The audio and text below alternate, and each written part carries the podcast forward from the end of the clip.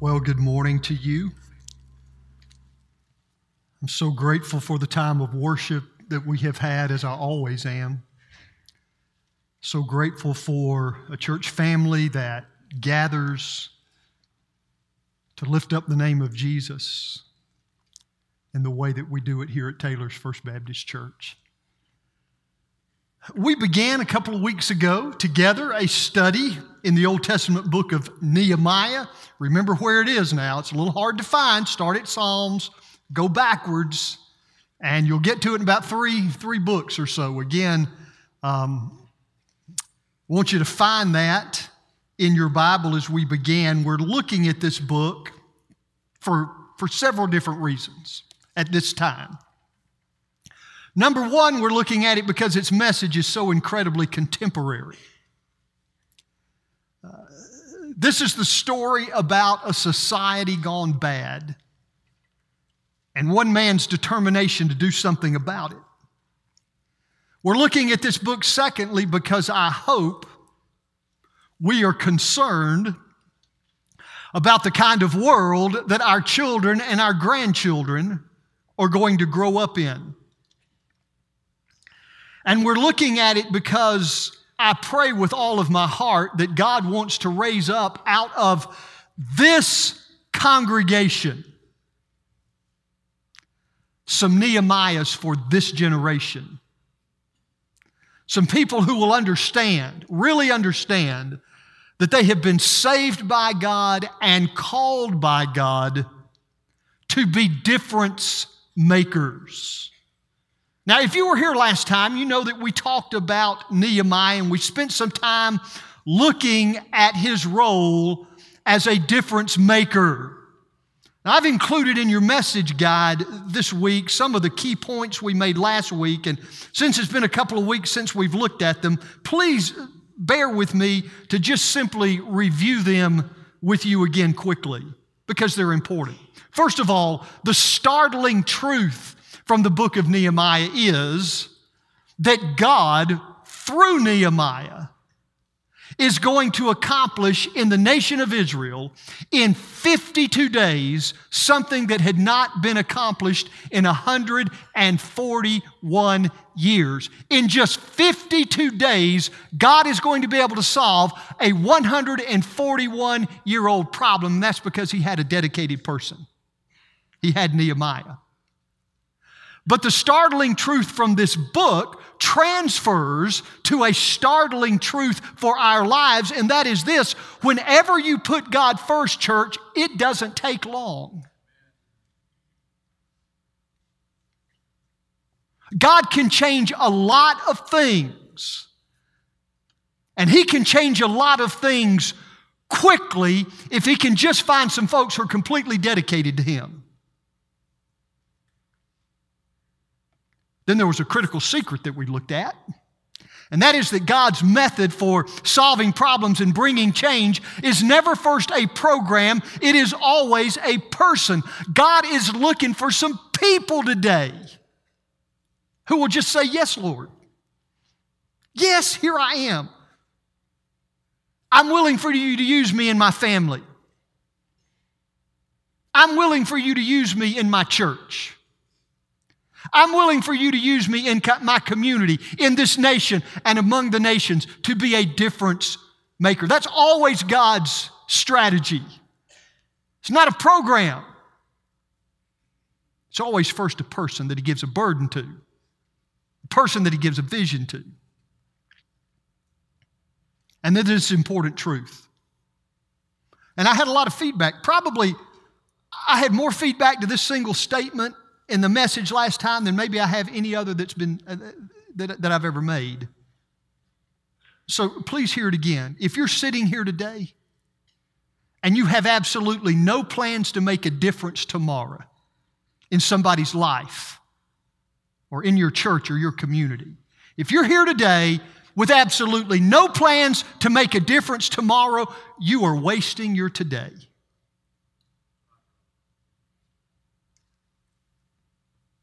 And then the final thing we saw last time, and this is so important Nehemiah wasn't a preacher. He hadn't been to seminary, he wasn't part of a church staff. He was the cupbearer to the king of Persia, an ordinary guy working an ordinary job in a pagan kingdom, but he understood that God had placed him there to make a difference. Do you understand that? God has placed you where you are to make a difference. That's true of you, it's true of me, it's true of every genuine born again follower of Jesus Christ. And if you are not living your life to make that kind of difference, then you have completely missed the purpose of your salvation. So we spent last time together looking at the role of a dedicated person. This morning, we need to come and look at the reality of a difficult problem. You see, Nehemiah was called to be a difference maker in his world, but we need to understand the context in which he was called to be that difference maker. I want you to look with me at some verses beginning with the last part of verse 1 of Nehemiah chapter 1 and reading through about verse 3. They're there in your message guide if you want to follow along. Now it happened in the month of Kislev, in the 20th year as I was in Susa, the citadel, that Hanani, one of my brothers, came with certain men from Judah. And I asked them concerning the Jews who had escaped, who had survived the exile, and concerning Jerusalem. And they said to me, The remnant there in the province who have survived the exile is in great trouble and shame. The wall of Jerusalem is broken down and its gates are destroyed by fire. Now, a couple of things you need to understand here. You might want to write these down if you take notes. Number one, we need to, we need to remember right at the beginning that Nehemiah was a Jew. He was a Jew. He was part of God's Old Testament people. That's number one. But number two, we do not see Nehemiah living in the nation of Israel. Instead, we find him in the city of Susa. In fact, the verse actually says he was living in the citadel of Susa, which technically makes him a citadel man, right? So, I've always liked him, I guess, for that reason. If you didn't get that, ask somebody, they'll explain it to you. Susa was a fortified city that was one of the administrative capitals of the Persian Empire. It was really the winter playground of the Persian kings. What in the world was Nehemiah, a Jew, doing there? Well, you remember, we, I mentioned it again this morning, Nehemiah held a unique position in the Persian government. He was cupbearer to the king. But how in the world did Nehemiah, this Jewish man, come to work in the palace of a Persian king? Well, to understand that, and in fact, really, to be able to understand what is going to happen in this book, you need to understand something about the history of the nation of Israel. So, I need to give you a history lesson this morning. I, am just going to ask you. I stand in front of a bunch of glassy eyed students just about every day. Uh, and, and so I'm just going to ask you, like I asked them, please don't tune out on me here. And you can follow along. I've given you a historical timeline there that I hope will help. Can I just say what I'm, what I'm about to share with you is really, really, really important that you understand this history. So, if you'll allow me to put on my professorial hat for just a few minutes, minutes, I want to walk through this with you. But before we get to this actual timeline as you see it here, I need to go back even before that just to set the stage. Do you remember when the nation of Israel came into being after the Exodus from Egypt? You will remember that the nation was led first by Moses, then by Joshua. And God spoke through these great men of faith, and the people followed their leadership. But then, after Joshua died, God raised up another group of, of, of people known as the judges. You know, the book of Judges. And so the people were led by the judges. If you read the book of Judges that chronicles their leadership, you will see that the end of the book of Judges, that would be chapter 21, verse 25, reads this way In those days there was no king in Israel, and everyone did what was right in his own eyes. In other words, everybody in the nation was doing exactly what he or she wanted to do. So the time of the judges didn't turn out very well. In fact, if you read the book, you'll see that the people fell into disobedience. God would raise up a judge that would lead them back into obedience. Then they would fall into disobedience again. God would raise up another judge that would lead them back into obedience. They would fall into disobedience again. This endless cycle, back and forth, back and forth. I mean, it was a real mess. So then, God tried to lead his people through the prophet Samuel. But the people decided they didn't like that. They wanted to be like all of the other nations in the world, and they wanted a king. So God gave them a king. The first king's name was, do you remember? Saul. And things started out great with Saul, but they soon became an absolute disaster. The second king of Israel was who? David, exactly right.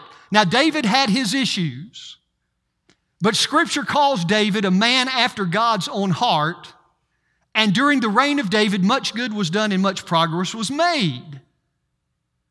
Then, after David died, he was succeeded by his son Solomon. That's exactly right. Now, it was during the reign of Solomon that the kingdom of Israel reached really the height of its power and its prosperity.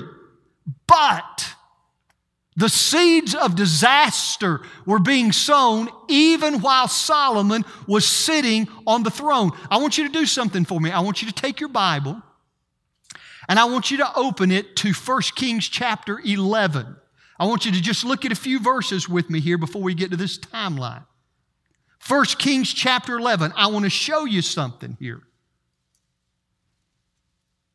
Let me read the first couple of verses of 1 Kings chapter 11.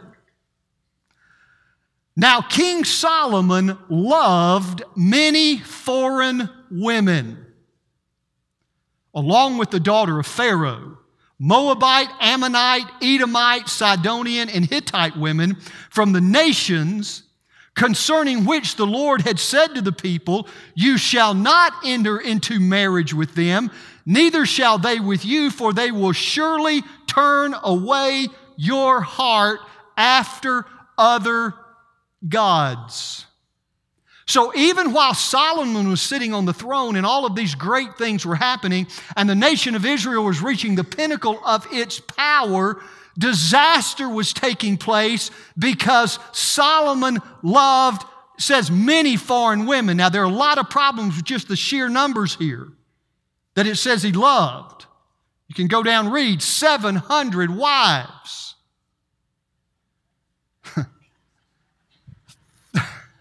300 concubines, which were sort of secondary wives. Now, let me tell you something. Back before I reformed, I used to listen to a lot of country music. And the Oak Ridge Boys had a song that went, Trying to love two women is like a ball and chain. 700? Do you realize that means the man had 700 mothers in law? Now, listen, I love my mother in law, greatest one there ever was, but 700? And this guy's renowned for his wisdom. I think he needed some psychotherapy. But that's not, the, the problem is not even so much that he loved these foreign women, which is a huge problem in itself. The problem is exactly what God's word says. They did not belong to the nation of Israel, so they turned his heart away from the God of Israel, and Solomon began to serve other gods. Now, pick up with verse 9 of 1 Kings chapter 11. And the Lord was very angry with Solomon because his heart had turned away from the Lord, the God of Israel, who had appeared to him twice and had commanded him concerning this thing that he should not go after other gods. But he did not keep what the Lord commanded. Therefore, the Lord said to Solomon, Since this has been your practice, and you have not kept my covenant and my statutes that I commanded you, I will surely tear this kingdom from you and will give it to your servant. Yet for the sake of David your father, I will not do it in your days, but I will tear it out of the hand of your son. However, I will not tear it away. I will not tear away all the kingdom, but I will give one tribe to your son for the sake of David, my servant, and for the sake of Jerusalem that I have chosen. So after Solomon dies, God does exactly what he said he would do. Could I just interject a word of here, uh, a word of caution to each of us here? God will do exactly what his word says he will do. And we need to pay desperate attention to God's directions and God's commands for our life. God did just what He said He would do. So now look at your timeline. 922 BC, the nation of Israel is split into two separate kingdoms the northern kingdom of Israel, the southern kingdom of Judah, each with its own king. And from that point, things went from bad to worse. Neither kingdom sought the Lord. So you'll see there that in 722, God judges the northern kingdom of Israel, and it was overrun and absolutely destroyed by the armies of the Assyrian Empire. Boom, gone.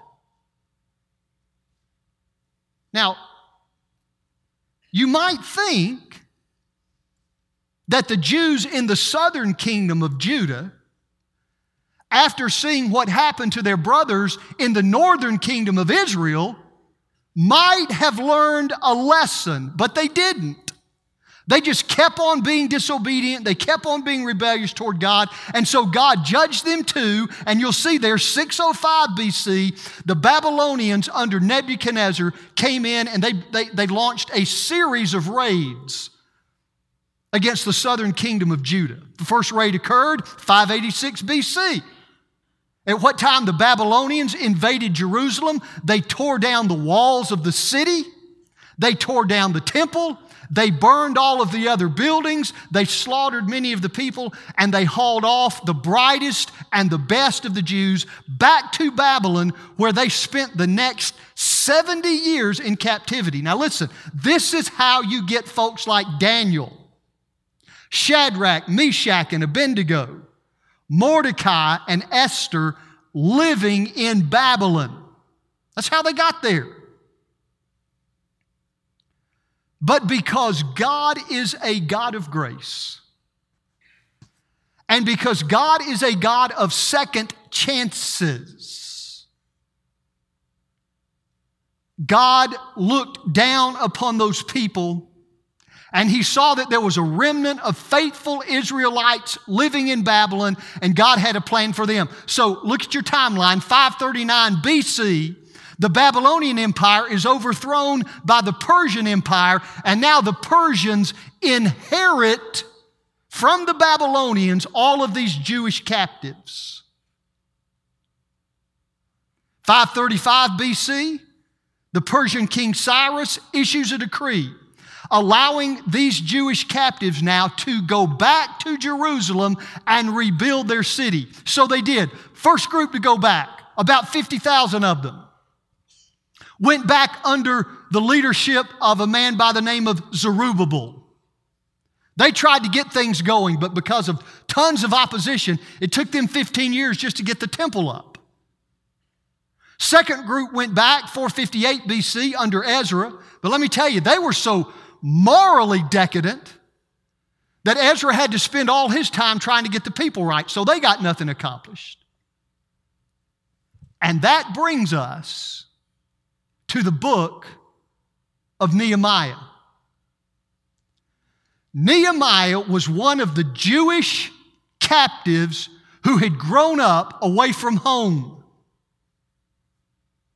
So when Nehemiah's brother, we read about this a minute ago in verses 1 through 3, when Nehemiah's brother Hananiah shows up in verse 2, the very first thing Nehemiah asks him is, Hananiah, how are things going back home? Since 538, we've, we've been trying to get home straightened out. How are we doing? How are we looking? Are we making any progress? Are we solving any of the problems? Hananiah, has anything changed? And what did Hananiah say? He said, Nehemiah, things are awful back home. The people are still living in shame. They're still living in great distress. The walls of the city of Jerusalem are still broken down. The charred remains of the gates are lying exactly where they were 141 years ago. And when Nehemiah got this word, I want you to look at his reaction here in verse 4. Look at it, it's right there in your message guide.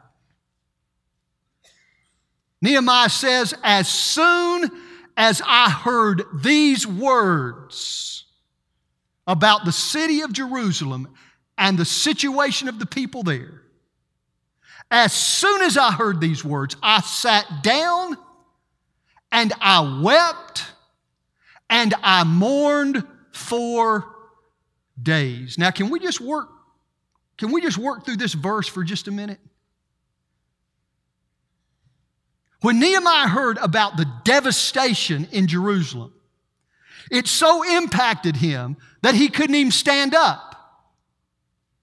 His knees went weak. He had to sit down.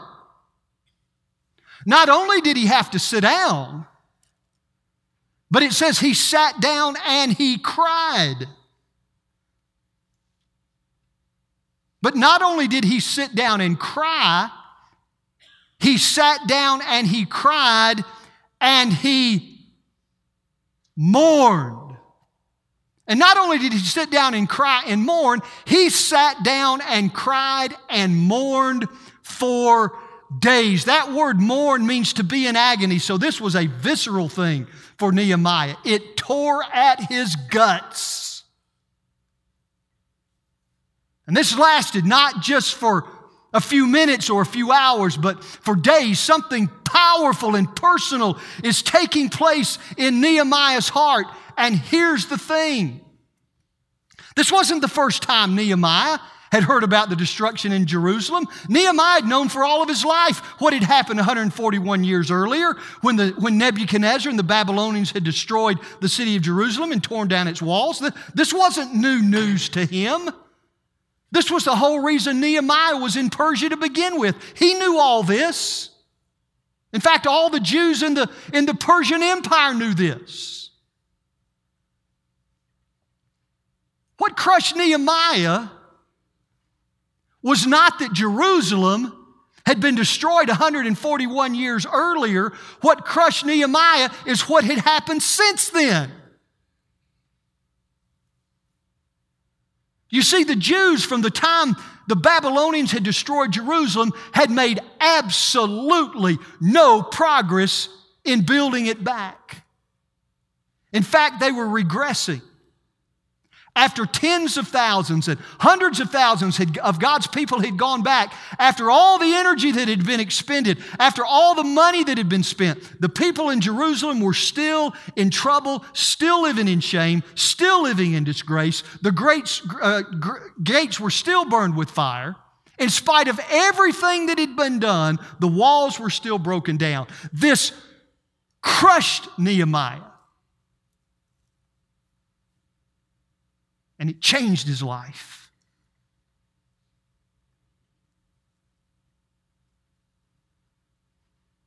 Now, what does this have to do with you and me?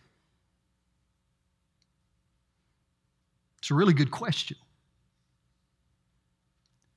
Because I want to suggest to you today that the broken down walls of Jerusalem are a very fitting analogy for the world we live in today. There is devastation all around us, church. There is spiritual brokenness all around us. Folks, our society is broken. Our communities are broken. Our churches are broken. Our families are broken. Many of our own individual lives are broken. That's the reality, and it's tragic, but you know that, don't you? This is not new news to you, is it?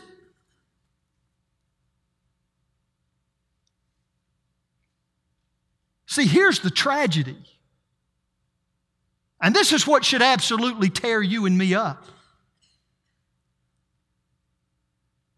Over 2,000 years ago, God sent a Savior into the world who is the answer to every one of our problems.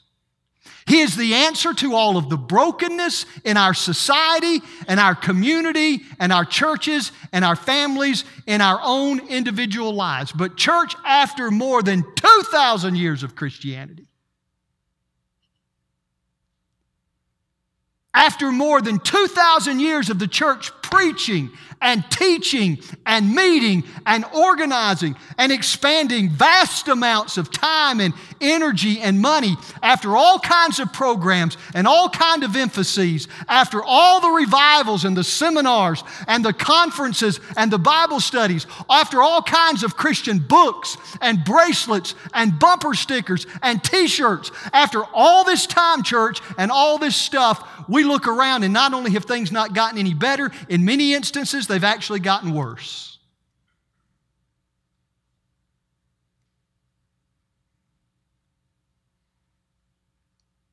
And I want to conclude this morning by telling you part of the reason why.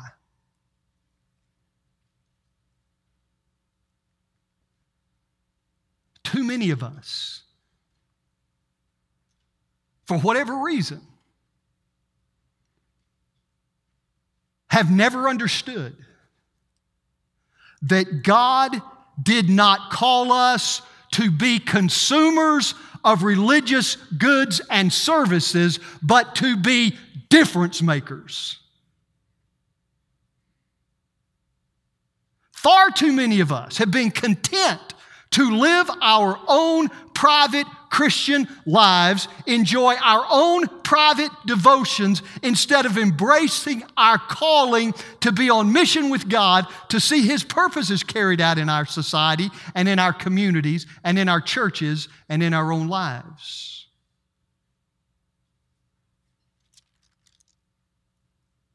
You see, when Nehemiah got word about the spiritual devastation in Jerusalem. He could have looked at that.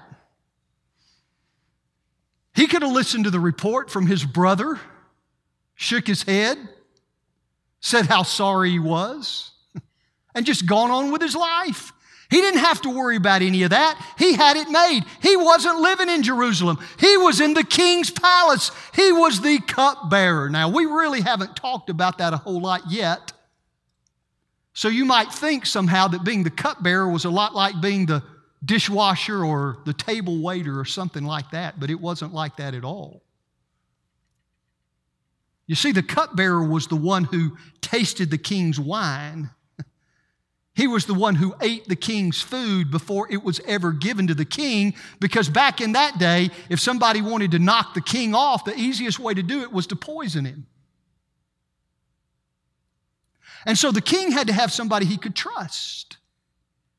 Someone who was willing to put his own life on the line to make sure the food and the drink weren't poisoned. So you, you might can imagine how important this position was. The cupbearer went everywhere with the king, and because of that, there was this incredible intimacy that developed between the king and his cupbearer. So I want you to understand this.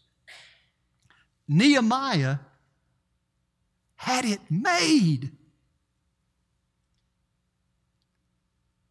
Was in a, in a position of great power and influence. He didn't have to worry about the devastation in Jerusalem. He was out of that mess. And yet, when he heard about that devastation from his brother Hananiah, he forgot all about his own cozy, comfortable, predictable little world. And he became absolutely obsessed with the devastation in Jerusalem.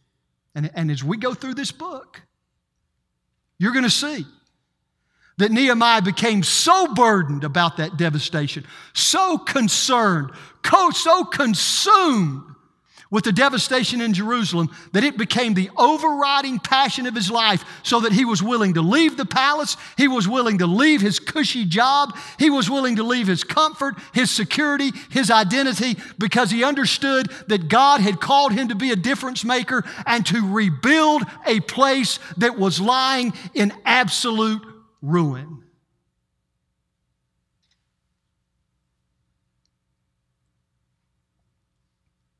You know what?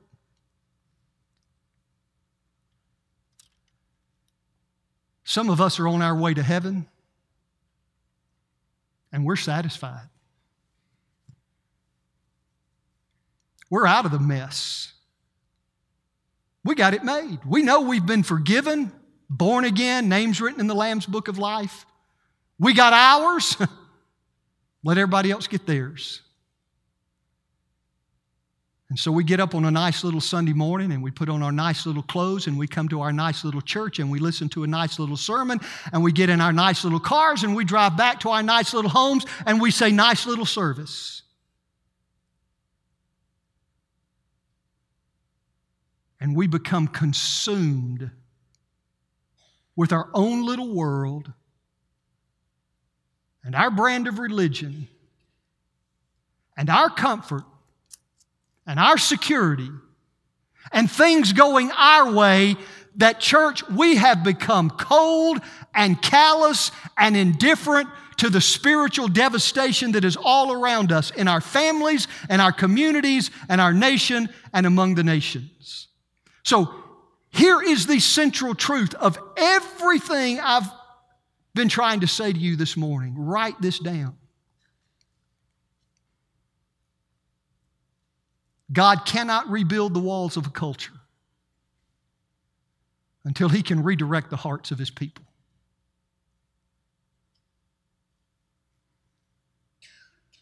He can't do one thing about that family member. He can't do one thing about that neighbor.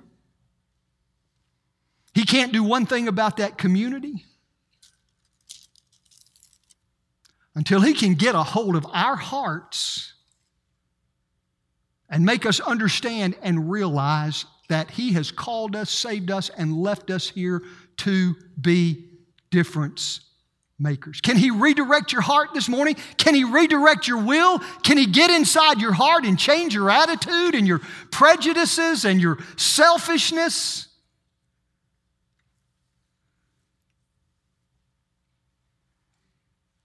25 years before Nehemiah left Susa to go to Jerusalem, another one of God's Old Testament people in Persia was faced with a very similar challenge of making a difference in a desperate time. Her name was Esther. Like Nehemiah, she was a Jew. Like Nehemiah, she was out of the mess. Like Nehemiah, she had a position of privilege in the palace of the king. And like Nehemiah, she was facing a difficult problem, in this case, the destruction of the entire Jewish nation. Esther didn't have to worry about that because you know what she was? She was the queen. She had it made. Her life was safe and secure.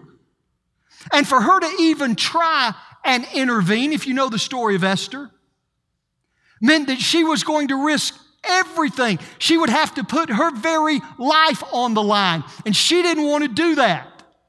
But in the book of Esther, chapter 4, verse 14, her cousin Mordecai comes to her and asks her a question that was also a challenge and is also the challenge for you and me this morning.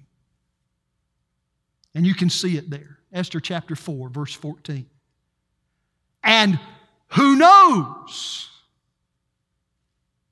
whether you have not come into the kingdom for such a time as this? A desperate time, a hopeless time. And God had placed Esther where she was, not for her own comfort, not for her own security, but because he knew that a madman by the name of Haman would one day come up with a diabolical plot to destroy the very purposes and people of God, and God needed someone in a strategic position so that when Haman came on the scene, God would have that threat covered.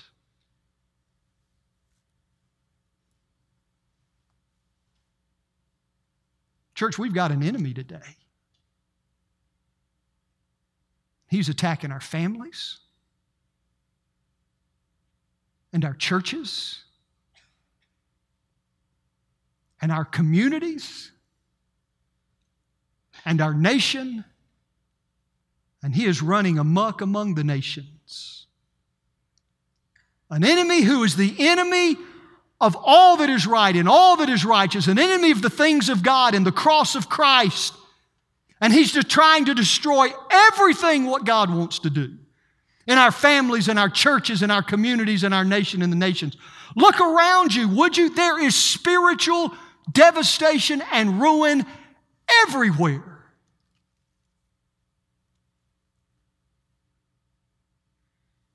But we've become at ease in Zion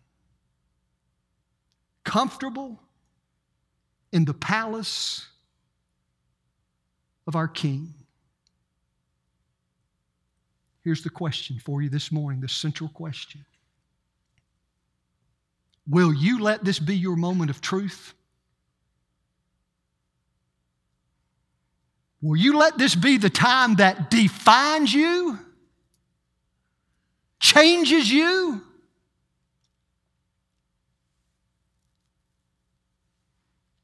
Or will you just sit back and continue to enjoy the ride? Something I've come to realize in my study of this book so far, and that is that I will become a difference maker only when the need to act outweighs the comfort of my own inactivity. And inactivity is comfortable. Status quo is comfortable. Coming to church Sunday after Sunday and hearing a nice sermon and doing it again next Sunday, that's comfortable. We're out of the mess, but there's still a mess. It's all around us. Will you be a difference maker? Will you be a Nehemiah? Will you be an Esther for this generation? Will you let this be your moment of truth? Will you let this be the time that defines you?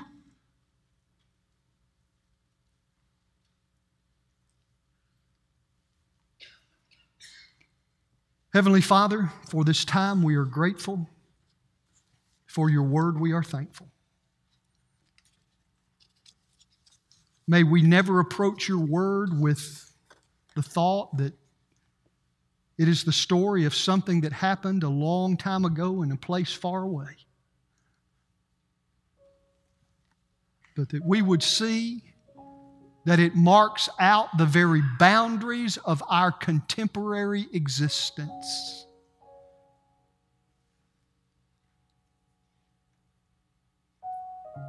There are desperate problems